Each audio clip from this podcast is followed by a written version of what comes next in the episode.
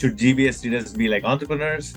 And should they take their services externally? I know that that's a cheating answer, but I really think it depends on your experience. How do you think about evolving with time?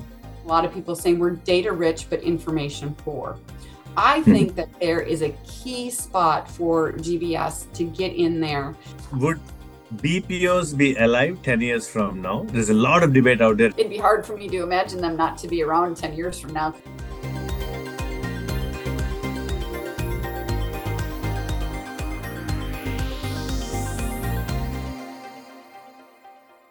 Welcome to G B S Masterminds Podcast, Season four. Season four is all about what is the future of G B S? Should it be a spun off and be its own company? Should it continue to be in-house of a large corporation? Or should it sell its services for a profit? Today, our guest is Candace, who's a G B S leader. Candace, would you like to introduce yourself and a bit about your background? Yes, thank you. So my name is Candace Dingmann. I am the Global Shared Services Leader for Organon. Uh, we spun off from Merck Pharmaceutical a little bit over two years ago now. Um, previous to that, I have a lot of experiences creating shared services organizations. Early on in my career, I was at G E Healthcare and I helped them start their consulting organization. So I've always been in this mode of building new organizations um, to obviously have an impact overall on the company's mission. So Candace, one of the unique things about G B S role, I'm sure you probably know this, is very unique backgrounds. I've done interviews with people who come with consulting background, M and A background, engineers. You have a unique background too. And that is, I think you come from the Army. Tell us a little bit about that. Yes, I did R O T C in, in college. I was an Army officer. I am a Desert Shield and Storm veteran. I was an ambulance platoon leader for First Cav during Desert Storm. Uh, I was in the military for a little bit over eight years, um, and then I left and decided to join the corporate life. And so my first job out of the Army was a consultant for uh, K P M G. All right. We now have an Army and consulting background in G B S, which is good.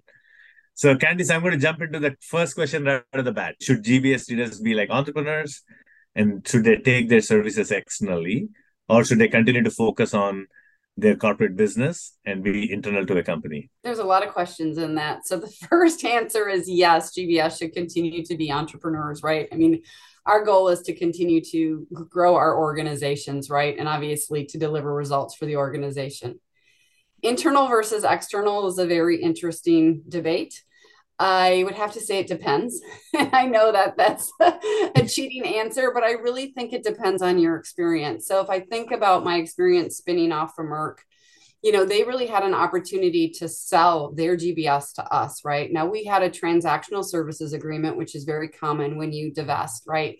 But they could have said, you know what, don't stand up a G B S organization. We will do that for you and we'll charge you, right? So they could have, in that situation, they knew our company, they knew our structure, they knew our customers, right? They could have taken advantage of that and offered that as a fee for service, right? So that would be mm-hmm. one example.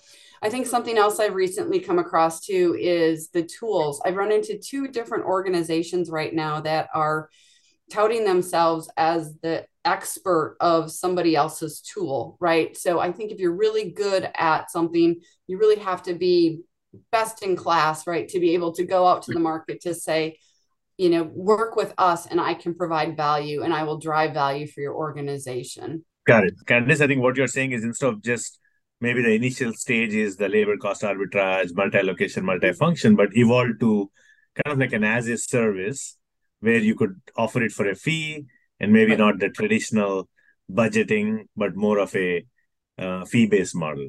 Right. You see a lot of G B S organizations transitioning to solutions, right? So again, another example um, that they are starting to promote their services as a solution versus, you know, come transition your services to us. So they can do that internally, they can do that externally. And then there's a potential, if they have a really good experience, that whoever they're, the client that they're working for would be interested in them then being the future provider of that service, right? And that can be done internally or externally. And it's a great way to grow your G B S organization. Got it. Next question, Candace, is more around what next for the G B S based on the maturity. Mm-hmm. So tell us a little bit about at what stage of maturity do you think Organon after it spun off from Merck is? Like, do you have a lot more to go, or you're thinking about what next? Well, fortunately, because we spun off, we were able to stand up our own G B S organization based on what we wanted, right? So I know many G B S organizations today are kind of, I don't want to say fighting, but they're fighting for scope, or they're fighting for work to be transitioned. We were fortunate enough to say, as a part of spin, we'll take this, this, this, and this, right? But that doesn't mean we're done. We still have a lot of opportunity. Again, we spun. We went from a sixty billion dollars business to a six billion dollars business, right? So we have a lot of processes to clean up. We've got a lot of, you know, teams to consolidate. We, you know, there's a lot of opportunity still for us to um, grow our G B S organization and continue to grow on that maturity level, even though some people would be pretty jealous if they saw our scope today. Okay. Got it. How do you think about uh, talent, Candace? So when you think about attracting top talent, do you feel like the structure of the G B S is advantageous to attract top talent, or it's a disadvantage? So when we talk to the young people, I just started a center in Lisbon, Portugal, as an example. So I'm hiring two hundred people in Portugal, and almost one of their top probably five questions is, what's your company mission? Hmm. We're fortunate at Organon because our mission is to focus on women's health and make it better for women every day. That's a pretty amazing mission that people can resonate to, uh, or relate to. Um, and so, you know, we've kind of checked that block, right? We've got an amazing company mission. Second thing is, is how are we growing? Again, I, as I mentioned earlier, we've got a lot of growth opportunity. So people see that growth. They see how they can grow as an individual within our organization, which is really important to people. But the other thing is, is that Lisbon is a growing location from a shared services perspective, right? So they also see, hey, if I come here and I develop these skills, that opens up the door for me to go to another G B S organization that maybe Organon's not ready to promote me, or they don't have that next layer job, but the company down the street does. And so I feel really fortunate that we've got a great story from a talent pipeline perspective, just based on our company mission. Got it. Follow-up question to that. Why sure. Lisbon? Oh, uh, oh my gosh. What else did you look at? You know, it was interesting. So we did the whole study, right? We did, we had all these um, factors that we were looking at. And for me, because I've had shared services all over the world, what was really important to me was ease of access. So, you know, if you think about trying to get to Prague or Rosloff, Poland, right, from the U S, it, and I live in the mid- Midwest, so it's not even a direct flight from the East Coast, right? It's getting from the Midwest to the East Coast to the that, to the that, to the that, right?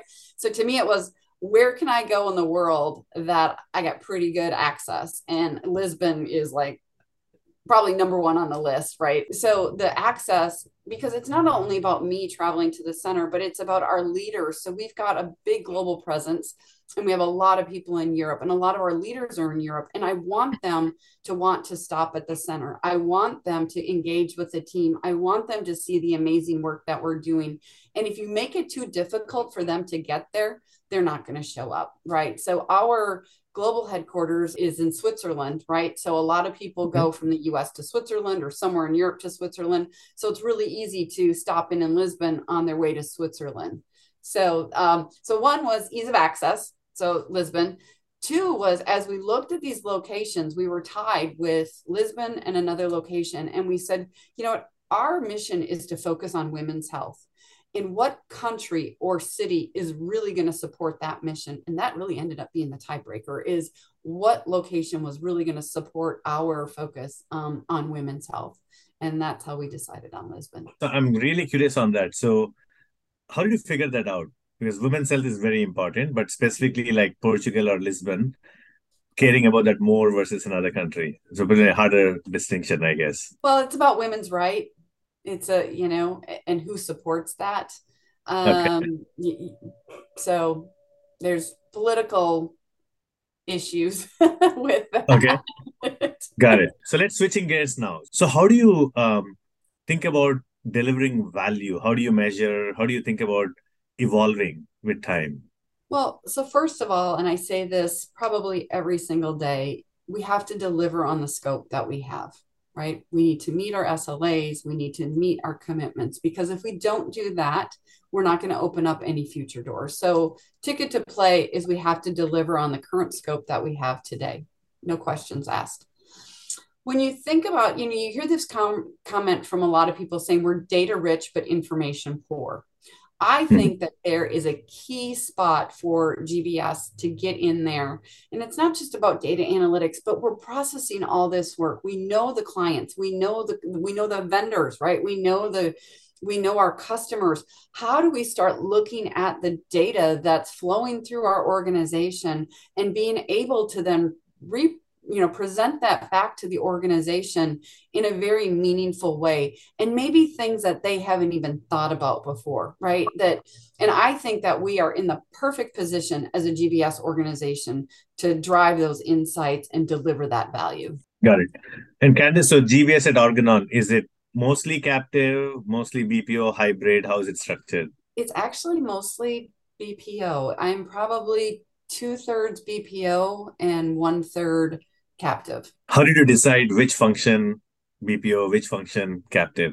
It's not by function. Within the function, we have both. Um, mm-hmm. What happened was, as we were, again, we were divested, right? So as we spun off of Merck, I was trying to de-risk the organization. And so as I was standing up this organization, I said, how much more? Because it was the opposite for Merck. It was two-thirds captive and one-third B P O. And I flipped mm-hmm. it. Because I didn't know what my future was going to be. I didn't know how big I was going to get. I didn't know if there was going to be cuts, right? And so I wanted to then de-risk my organization. And so my B P O organization is very focused on transactional processing, getting mm-hmm. the work out the door. My captive organization is focused on our controls, S O X controls, global process owners, escalations, right? That sits within my captive. And it's been really interesting because obviously I'm hiring people that have been in Lisbon shared services centers before. And they're like, we love this model. We like, we haven't worked in this model before, because usually when you're in Europe and you do a captive, it's almost one hundred percent captive. So when I was interviewing people for these roles, I'm like, have you ever supported Asia? No. Have you ever supported the U S? No, right? It was, it was, I'm captive and I've supported Europe, right? And so it was really hard for me to find somebody who actually had full global, you know, experience, because from the talent that I was seeing, captive is very much focused on Europe, and some had U S, but nobody mm-hmm. had Asia, right? So they're really excited about this model um, that that they've now joined. Got it. Closing question for you. Would B P Os be alive ten years from now? There's a lot of debate out there, strong opinions. I'm talking ten years from now. Yeah. What's your take? Yeah. Wow. You know, I've got a B P O that I've been working with. Well, actually, they were G E when I was back at G E. And so, I mean, I've, I've been with them um, almost all my career, right? So um, it'd be hard for me to imagine them not to be around ten years from now, considering I've seen the birth of that, of that company. Um, But I, I know that they're all trying to um, reimage themselves as well, right? They're trying to go down more the consulting path. They're trying to compete with the Accentures of the world and the and the bigger consulting organizations. So um, I I still think there's a role there, you know. Uh, Going digital and, and trying to do automation, it's not easy. I mean, some people are better at it than others, I guess, but um, I think that's going to take us all a while to, to get through that process. So I would say ten years, I still see it. twenty years, uh, then maybe that's in question. Got it. Candace, thank you so much for being our guest. Wonderful insights. Well, thank you for having me.